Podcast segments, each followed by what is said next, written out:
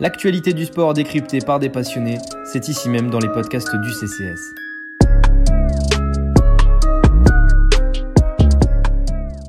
Bonjour à tous les auditeurs du Café Crème Sport, c'est Corentin de la team Sport d'hiver.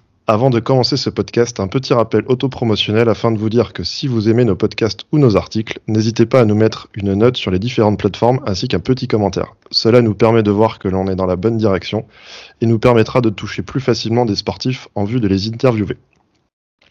Sans plus tarder, je vous présente mes acolytes du soir, à commencer par la présidente du fan club français de Sturla, Homme Lygrid, et qui rêve de pouvoir lui parler, la seule femme de la rédaction qui nous supporte sans broncher, Sarah. Bonsoir Sarah.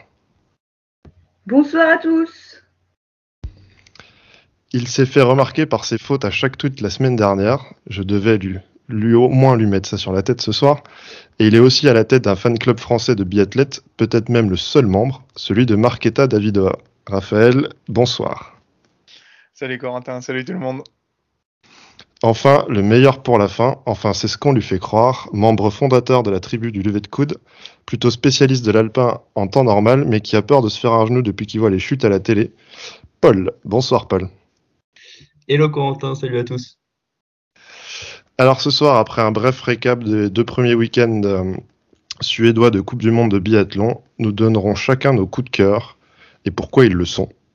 Et nous finirons par un petit débat sur le pic de forme, euh, parce qu'on peut s'apercevoir qu'il y a pas mal de choses qui, nous perturbent en, en, selon les nations et selon, les objectifs de chacun. Donc euh, voilà, on se posera cette question. On va essayer d'être assez concis pour pas faire un podcast trop long.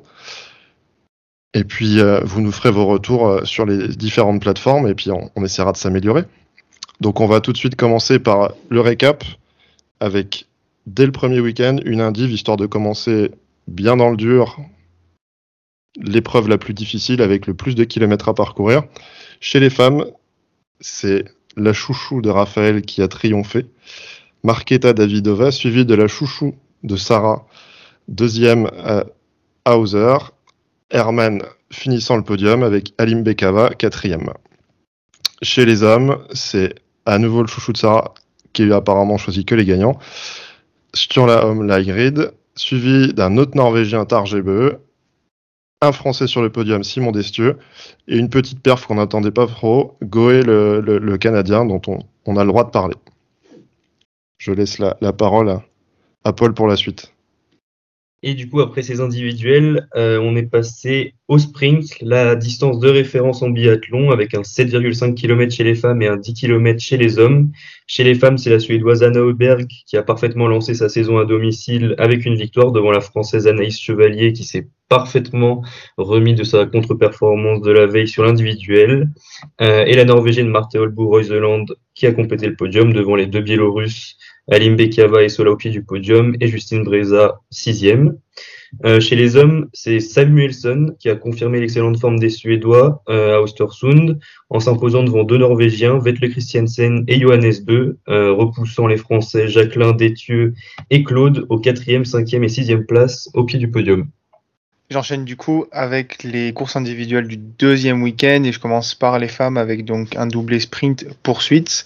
Euh, lors du sprint, c'est une nouvelle fois la chouchoute de Sarah qui s'est imposée, Lisa Teresa Hauser, impériale au tir 10 sur 10 qui finit devant l'avion sur les skis Elvera Berg, deuxième avec deux fautes, mais meilleur temps de ski, 20 secondes de mieux que la deuxième, qui était donc sa poursuivante, Anna Sola, biélorusse de 25 ans, Aime Kavas, quatrième également. Sur la poursuite derrière, c'est Marthe Olbu Reuseland qui a pris sa revanche. C'était la meilleure norvégienne du sprint 12e. Et elle s'est imposée devant deux Anaïs, deux surprises globalement. Anaïs Bescon deuxième à 20 sur 20 et Anaïs Chevalier troisième avec une belle course également. Ozer a craqué sur les skis pendant que les sœurs Auberg ont craqué sur les tirs lors de la dernière session. Meilleur temps de ski pour Justine Brezaz. Si on passe chez les hommes, même doublé, sprint, poursuite. Lors du sprint, Samuelson a une nouvelle fois gagné. C'est le seul à avoir gagné deux courses cette année pour l'instant. À 9 sur 10 et un temps de ski canon, 20 secondes devant son premier poursuivant. Émilien Jacquelin le suit avec une faute et Quentin Fillon-Maillet aussi en troisième place qui a raté sa toute dernière balle et qui aurait pu lui amener sa première victoire. On a quatre Norges dans les neuf, mais aucun dans les quatre premiers. Signe un peu d'une, d'une forme moyenne dont on parlera un peu plus tard. Et lors de la poursuite, pour parler des Norvégiens, c'est Christiansen, celui dont on n'entend pas forcément parler, qui a pris sa revanche en s'imposant avec un 19 sur 20 devant Samuelson et Emilien Jacquelin, avec à noter quatre surprises de la quatrième à la septième place. Des coureurs qu'on n'a pas l'habitude de voir, le tchèque Krashmar, le finlandais Sepala, l'autrichien Simon Eder et l'italien Giacomel. Et pour finir, les relais, même si euh, c'était couplé samedi-dimanche, euh, interchangé hommes et femmes, on va commencer par le relais homme avec la victoire des Norvégiens, la deuxième place des Français, qui est un petit peu plombé par le, deuxième relais d'Emilien Jacquelin, sont quand même très très bien remontés, devant la Russie troisième et l'Allemagne quatrième. Chez les femmes, ça a été euh, une domination, un rouleau compresseur français on n'avait jamais vu encore une aussi belle performance euh, française avec seulement euh, quatre pioches au tir, euh, une Justine Brezaz toute souriante pour finir, et ça faisait vraiment plaisir à voir. Donc France première avec quasiment une minute d'avance sur les, les Bélarusses, Suède troisième et Norvège quatrième, plombé par un tour de pénalité pour Thierry Lecoff qui passe un petit peu à côté de son début de saison. Eh bien, puisqu'on n'a pas entendu Sarah, on va commencer par son coup de cœur. Je te laisse la parole. Donc, euh, moi, mon coup de cœur du début de saison, c'est euh, Lisa Teresa Hauser. Donc, euh, pourquoi Elle avait fait une excellente deuxième partie de saison l'année dernière. Et il y avait quand même la question de savoir si c'était un, un épiphénomène, puisque ça peut arriver. Et force est de constater qu'elle fait un excellent début de saison. Elle fait deux podiums, dont une première place en sprint, euh, ce qui reste une performance puisque sa qualité, c'est quand même plus le tir que le ski. Et même sa quatrième place à la poursuite, vu comment elle galérait sur ski, qu'elle réussisse à tenir autant euh, derrière les deux Françaises dans le dernier tour, c'était assez inespéré. Elle a réussi à garder son jaune encore. Euh, une semaine. Donc, euh, je l'ai prise en coup de cœur parce que si je pensais qu'elle pouvait jouer le, le top 5, je ne l'attendais pas non plus euh, en jaune de deux courses d'affilée. Donc, à voir si elle, va, si elle va continuer sur la lancée. Mais elle a clairement le tir pour elle, étant donné qu'elle est euh, dans les favorites, largement au-dessus des autres sur, ce, sur cette discipline-là. Quelque chose à dire, les, les gars, là-dessus? À part qu'elle a, un peu tiré la charrette euh, à la poursuite, c'est vrai qu'elle fait un début de saison, euh, bah, je dirais presque dans la continuité un peu de sa saison dernière. Elle avait bien fini la, saison dernière. Euh, voilà, clairement concurrente pour, pour le globe, à mon avis. Et pourquoi pas, pourquoi pas une médaille au JO à voir. En tout cas, c'est son tir qui fera. Bon, on sait que c'est la, variable d'ajustement de beaucoup de biathlètes, mais euh, dès, qu'elle tire un peu moins bien, sachant que c'est pas la plus rapide, euh, c'est pas la plus rapide sur les skis. Euh, voilà, elle est, tout de suite un peu dépassée. On voit ses, temps en ski, un 23, 20, 38e temps sur la poursuite en, ski, qui prouve bien la fameuse charrette dont tu parles. Et en même temps, elle a réussi le, le quatrième temps sur le sprint, donc elle sait aussi à des moments appuyer un peu sur le champignon. Mais euh, voilà, c'est sa variable d'ajustement à elle, c'est le tir. Tant qu'il est parfait, elle peut truster les podiums. Et il faudra qu'elle arrive à aller un petit peu plus vite sur, certaines courses. Paul, toi, ton coup de cœur? Eh ben moi, mon coup de cœur, du coup, je vais être un peu chauvin, mais c'est les Françaises euh, en relais. On a beaucoup entendu parler de la date du 19 janvier 2019.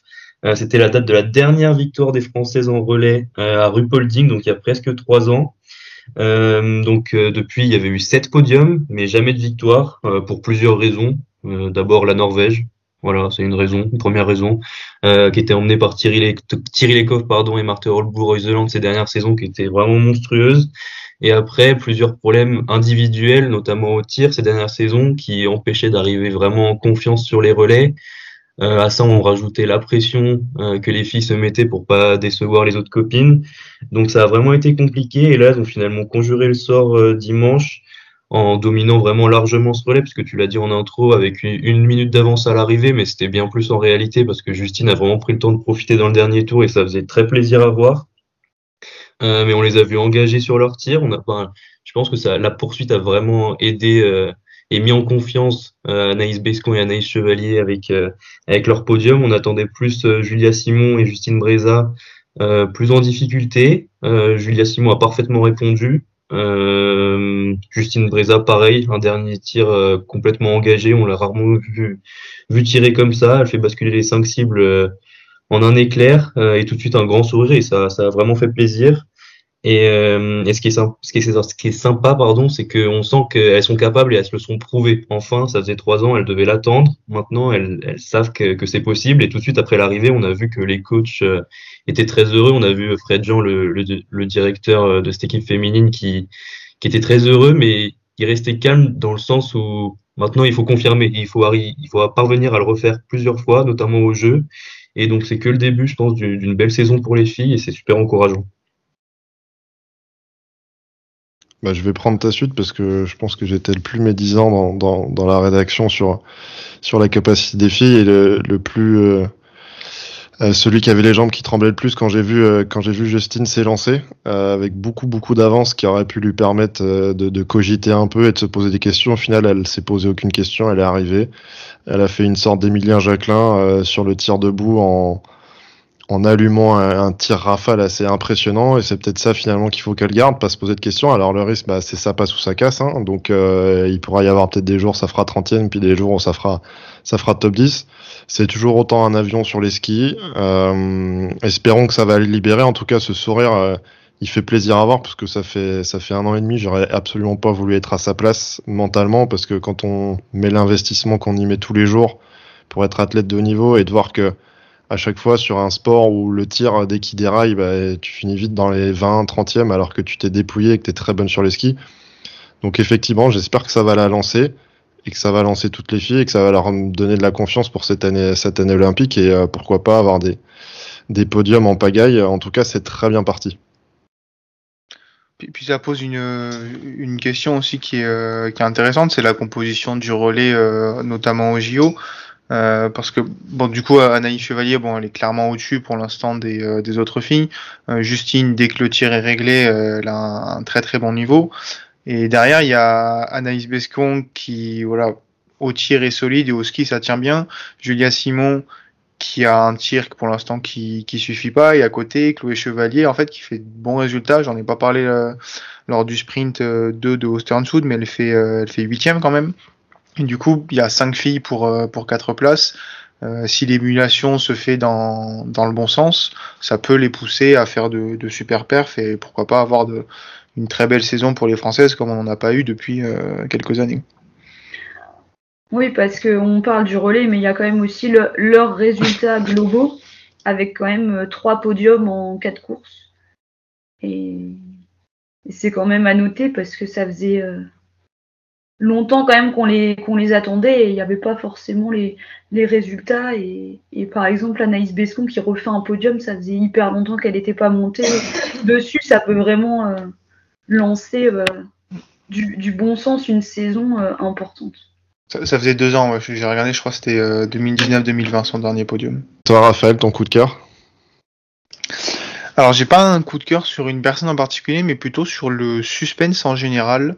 Euh, on a eu qu'une seule course en confrontation directe individuelle, sinon des sprints des individuels, et un relais. Et pourtant, après euh, 10 courses, bah, je me suis éclaté. Alors euh, d'un côté, il y a le, le manque de biathlon peut-être qui a joué, mais quand on regarde, il y a eu euh, huit courses individuelles, sept vainqueurs différents. Il y a que Samuelson qui a, qui a gagné deux fois une course. Quatre pays différents qui s'imposent l'Autriche, la Norvège, la République tchèque et la Suède. La France et la Biélorussie qui montent sur le podium également. Des classements généraux qui sont pour l'instant euh, super serrés. Euh, je crois que chez les hommes comme chez les femmes, il y a trois quatre coureurs qui se tiennent en, en 15-30 points. Donc évidemment, on est en début de saison, donc c'est pas non plus hyper étonnant.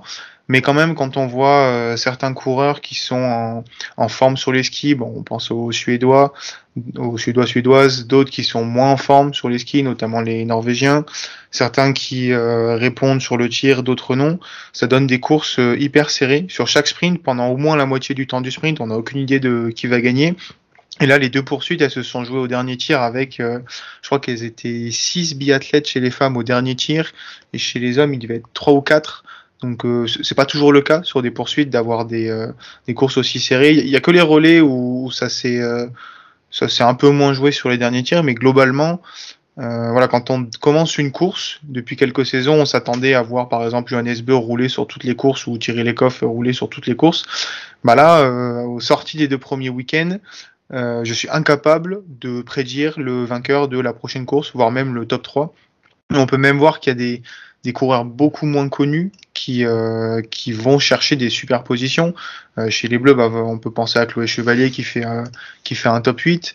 Euh, chez les hommes, je peux pas m'empêcher de penser à, ce classement de la poursuite où je vois c'est pas là le Finlandais qui fait son meilleur résultat en Coupe du Monde, Giacome l'Italien septième aussi, même Benjamin Weger, Simon Eder qui sont pas les plus rapides sur les skis qui font top 10.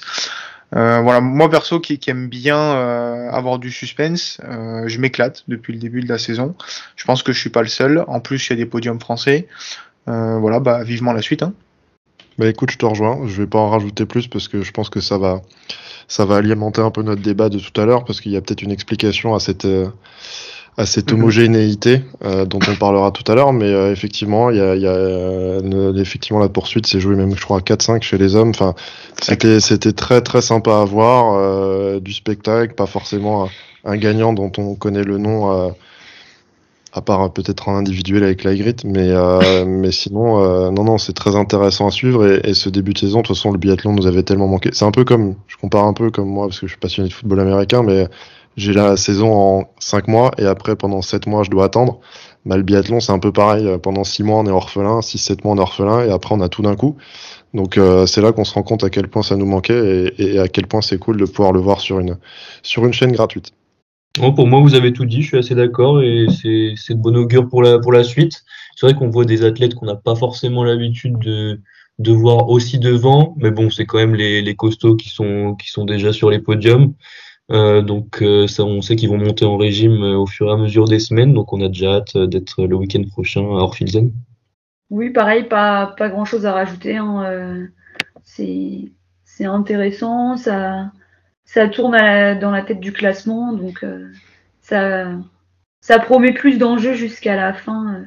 surtout qu'on ne sait pas ce que chacun va faire vu l'année olympique dans laquelle on vient de se retrouver c'est vrai que finalement le dossard jaune qui était une denrée rare dont, dont, tu as parlé dans ton article et devient maintenant euh, une denrée prisée parce qu'il change quasiment toutes les, toutes les semaines de, d'épaule. Donc euh, c'est assez intéressant à voir.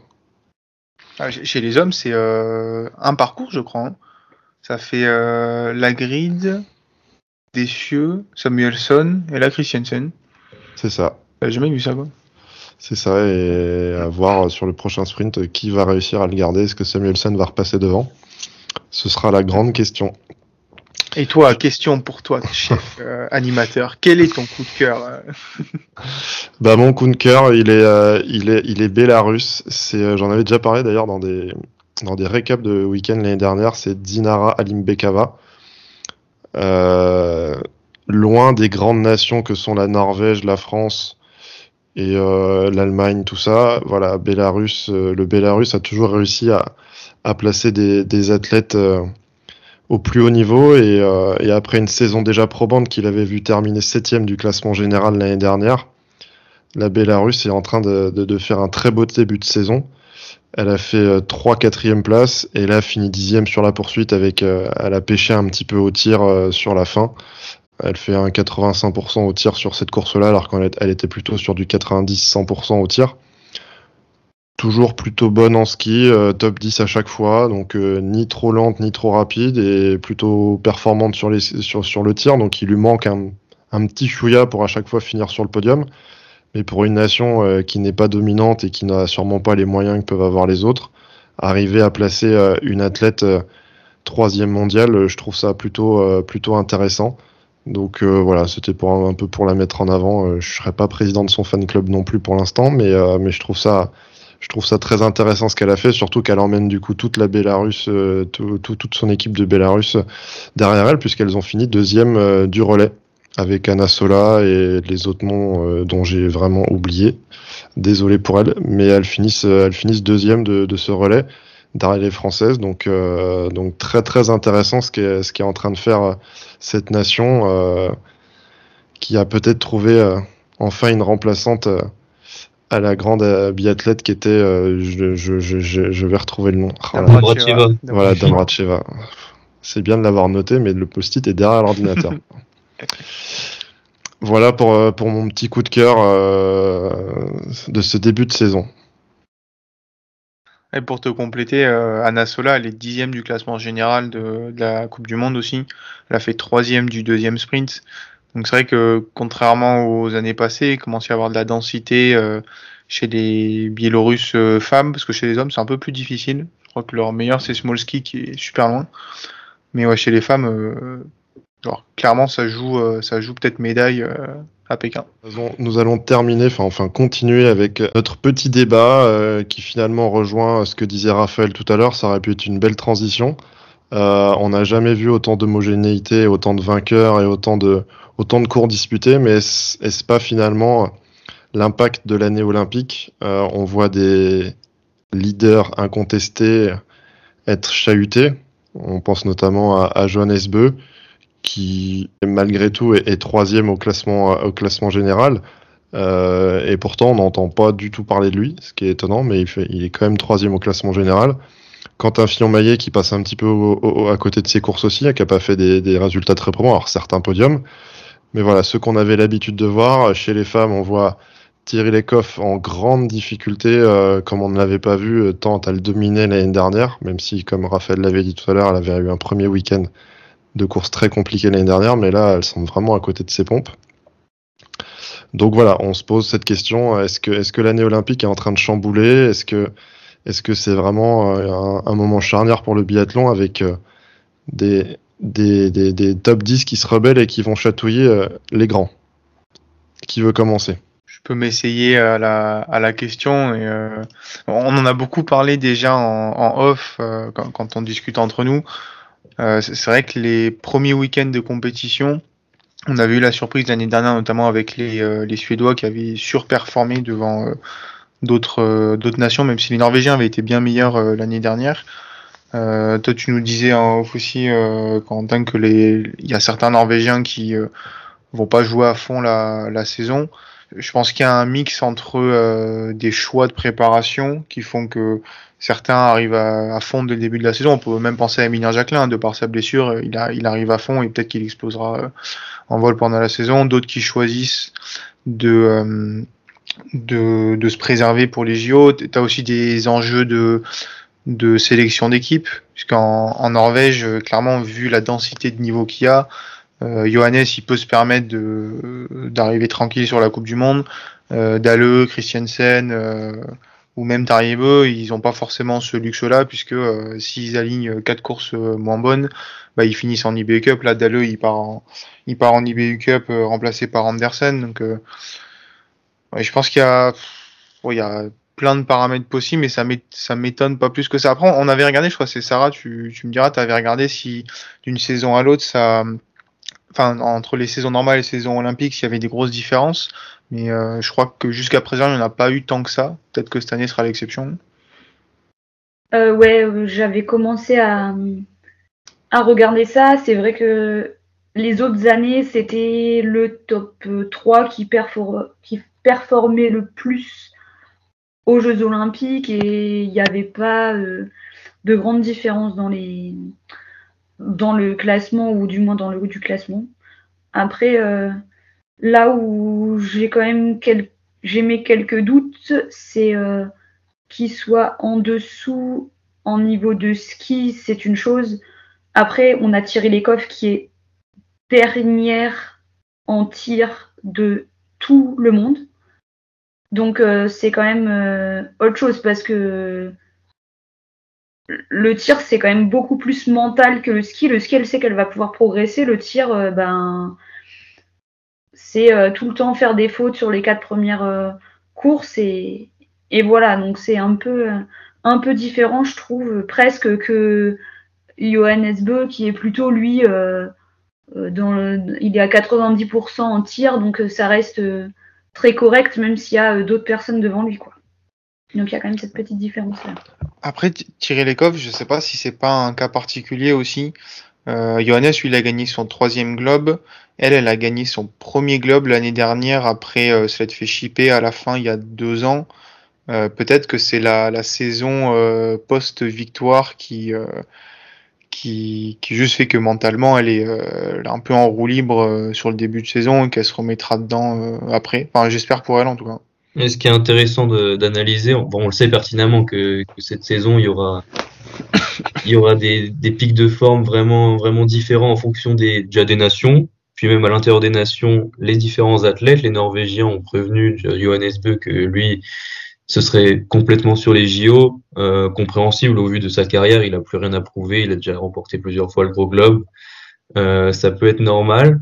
Euh, mais ce qui est intéressant, c'est de voir que par exemple les Suédois, comme tu l'as dit, Raph tout à l'heure, comme la saison passée, euh, sur les neiges scandinaves du, début de saison, l'année dernière c'était à Kontiolahti le début de la saison en, en Finlande, là cette année à Ostersund chez eux, ils sont déjà super performants. Alors est-ce que là, cette année, ils avaient encore plus la volonté d'être performants parce que c'était à domicile euh, ou alors c'était pour valider leur bonne préparation et ensuite euh, est-ce qu'ils vont avoir un petit coup de moins bien comme ils avaient eu l'an passé afin de revenir en février? Ça va être intéressant de voir aussi. Après, euh, les Français, eux, Quentin a dit que pour lui l'objectif principal c'était c'était les JO, mais que pour lui la meilleure préparation c'était d'être performant en Coupe du Monde. Donc, ce qui est intéressant, c'est que vraiment, en fonction des nations et des athlètes, il y a des, des mentalités et des préparations qui vont être totalement différentes. Et c'est difficile de faire le tri. Mais euh, au vu de ce premier week-end, on voit quand même de, de grosses différences. Euh, il va quand même, je pense, falloir attendre les, prochains week-ends, notamment Orphilson et, le Grand Bornand, pour faire un, un vrai premier bilan, parce que là, c'est quand même très tôt dans la saison. Mais ça va être intéressant. Ouais, bah, vous avez dit plusieurs facteurs. C'est très tôt dans la saison. C'est par des températures qui sont négatives sur des pistes qui sont pas en altitude. Donc pour les Scandinaves, c'est juste euh, le terrain parfait pour démarrer une saison parce que c'est sur les neiges sur lesquelles ils ont skié depuis maintenant 2-3 mois. Euh, les Français sont allés en Norvège s'entraîner, mais bon, c'est pas c'est pas pareil quand même. Euh, moi, j'attends vraiment, par exemple, un Sébastien Samuelson qui s'était complètement écroulé après les deux premiers week-ends fanfares qu'il avait fait. J'attends vraiment de voir ce qu'il va valoir sur des terrains en altitude. Il faut rappeler qu'en Chine, je crois que les pistes seront à 1500 mètres d'altitude. Donc plutôt euh, typé, euh, typé comme en Italie, comme on peut retrouver sur, sur les coupes, coupes du Monde à Rantols. Donc déjà là, déjà là, Orfilzen, je crois qu'on doit être à 1000 mètres d'altitude, quelque chose comme ça, qui sera déjà un peu plus important que, ce qu'on a pu trouver à Ostersund, sur des neiges européennes qui sont enfin qui sont pas typés pas typés Scandinavie. Donc euh, faut faudra voir. En plus euh, données importantes ça va revenir à huis clos. Donc plutôt proche de ce qu'on va trouver euh, ce qu'on va trouver en, Chine a priori. Alors que là les, les Suédois étaient euh, étaient plutôt à à domicile. On a vu aussi les Français qui étaient presque à domicile parce qu'on a vu vraiment une, corde de supporters français qui était vraiment à fond. On entendait vraiment que c'était assez impressionnant et assez agréable à voir, je pense, pour les biathlètes français. On est tôt dans la saison, euh, tout portait à penser que c'était parfait pour les Scandinaves, comme souvent le début de saison. Ils ont répondu présent, les Suédois. Maintenant, j'ai hâte de les voir quand même sur ce week-end autrichien et ensuite en France, voir ce qu'ils vont donner, est-ce qu'ils vont s'écrouler, est-ce qu'ils vont continuer. Un athlète comme, euh, comme Samuelson, c'est quand même vraiment a priori construit une bonne caisse. Hein. Il, a quand même investi euh, très très cher dans un tapis, hein, dans un dans une piste intérieure de, ski pour chez lui.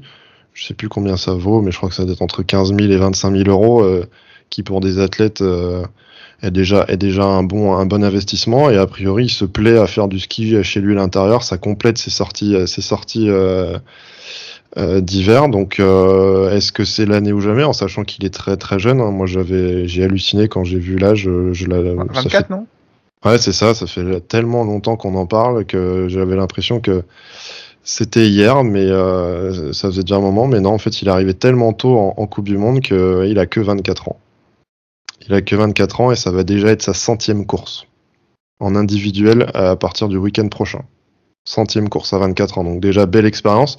Maintenant, faut qu'il arrive à dépasser les à dépasser les deux premiers week-ends de course. C'est l'objectif toutes ces, toutes ces données sont en augmentation, les temps de ski, Euh, il a perdu un peu en, en, temps de, en temps de tir, donc est-ce qu'il est un petit peu plus posé aussi? Euh, À voir. Mais en tout cas, euh, si vraiment il continue sur sa lancée, ce que je pense pas possible jusqu'au JO, ça, peut être impressionnant. Après, dans le cas d'un Emilien, on sait qu'il s'est blessé au poignet, il a dû un peu tronquer sa préparation. Est-ce qu'il arrive du coup pas très très frais, très très en forme, et que du coup il va connaître un petit coup de moins bien à un moment donné pour revenir vraiment très en forme pour les JO la lecture est un peu difficile. Après, euh, Johannes Beu, vous l'avez dit, euh, il a plus rien à prouver. En même temps, il est déjà troisième du classement général sans forcer, vraiment sans forcer. Quand il va avoir commencé à avoir son pic de forme pour les JO les week-ends d'avant, ça risque de faire très très mal. Et les week-ends d'après, s'il est lancé pour les JO, ça peut faire très mal. Et il sait très bien que, voilà, il y a deux ans, il a fait l'impasse sur deux ou trois week-ends pour la naissance de son enfant et il a quand même remporté le, le, le la Coupe du Monde. Donc, euh, je pense qu'il n'y a pas trop de soucis à avoir pour lui. Il pourra quand même gagner la Coupe du Monde à la fin de l'année, même en ayant axé sa préparation sur les JO. C'est le gros avantage d'avoir un, un, train d'avance sur les autres, un niveau assez, incroyable. Surtout que les autres ont l'air de, viser un peu les JO.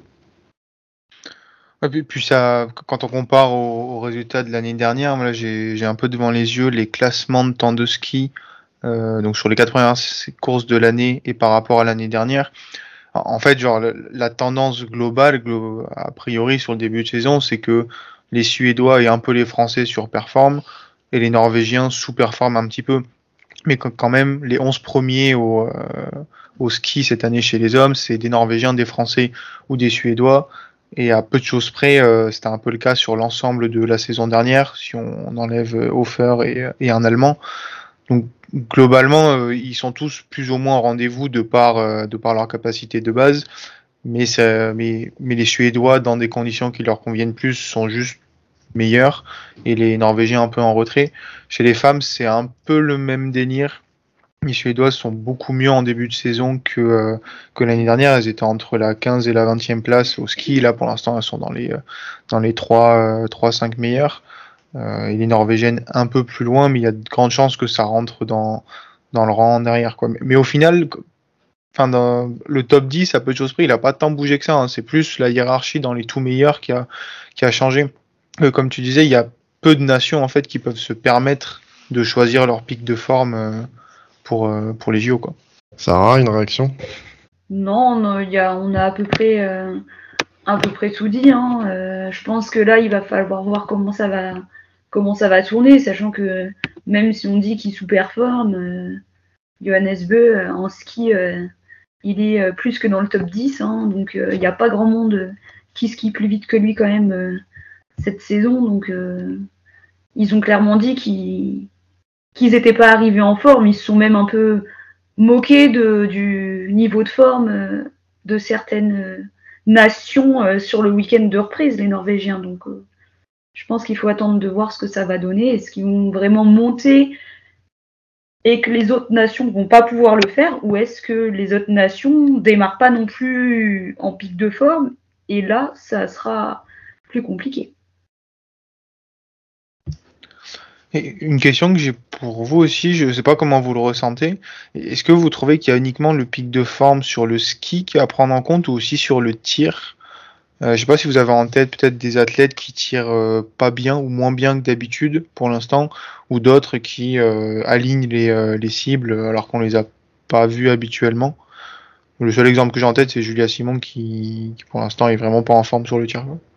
Alors je vais pas dire quelque chose que je maîtrise pas, faudrait vraiment se renseigner là-dessus. Je, je, pense que quand tu arrives dans la saison, tu dois quand même avoir ta base de tir qui doit être posée je, je vois pas quelqu'un tout changer. Enfin, il y a Johannes Beu l'année dernière qui avait changé, essayé de 15 000 fois de changer de cara, de rechanger de machin, pour finir tout simplement à reprendre l'initial. Donc là, on parle vraiment de cara, de, de, de, de, technique pure sur le, sur le matériel. Sur la, sur le tir, je pense que tu l'as fait évoluer vraiment tout l'été et que, vu que c'est une caractéristique mentale. Enfin, il n'y a qu'un Emilien à la limite qui a eu un problème au poignet qui lui va pouvoir évoluer tout au long de la saison sur son tir parce qu'il découvre finalement une nouvelle façon de tirer. On voit qu'il tient sa carabine différemment des autres. Mais sur les autres, je pense que toute la technique de tir, les courses s'enchaînent tellement vite. Je les vois pas modifier plein de trucs. Là, à mon avis, c'est sur l'approche mentale. Après, je suis pas, je suis pas prof de tir, mais euh, je vois mal un athlète tout changer en pleine saison. Donc pour moi, c'est surtout peaufiner euh, le côté athlétique des skis. C'est ça que tu peux changer dans une saison. Après, l'approche au tir, je la vois mal être chamboulée au cours d'une saison, honnêtement. Paul, là-dessus, tu as pu discuter avec, des membres éminents de l'équipe de France, je crois. Ils n'avaient pas quelque chose à dire là-dessus? Non, même pas, même pas. Mais non, mais je suis assez d'accord avec vous. Il y a un gros travail qui est fait tout l'été, notamment chez les filles, qui a été fait cet été euh, pour euh, pour rattraper le retard qui a été pris ces dernières saisons. Enfin, le retard entre guillemets, régler les problèmes que les filles avaient. On voit que ça ça porte ça porte ses fruits dans ce début de saison. mais pour le coup, les, premières courses là, elles, servent vraiment à, confirmer les choses qui ont été mises en place cet été. Et à moins qu'il y ait un vrai souci en, course et que les, athlètes se sentent pas à l'aise avec ce qui a été mis en place, euh, comme tu l'as dit, je les vois pas rechanger et voilà, ça, ça, va, ça va continuer de dérouler euh, jusqu'au JO et jusqu'à jusqu'à la fin de la saison avec le plan qui a été mis en place. C'est tellement quelque chose de méthodique et de, de précis, euh, une routine qui, qui, doit, qui doit se mettre en place dans la tête euh, que, que c'est compliqué de changer. Donc euh, je suis assez d'accord avec toi. Je pense que pour le coup, euh, la vraie évolution sera sur le côté physique et sur les skis.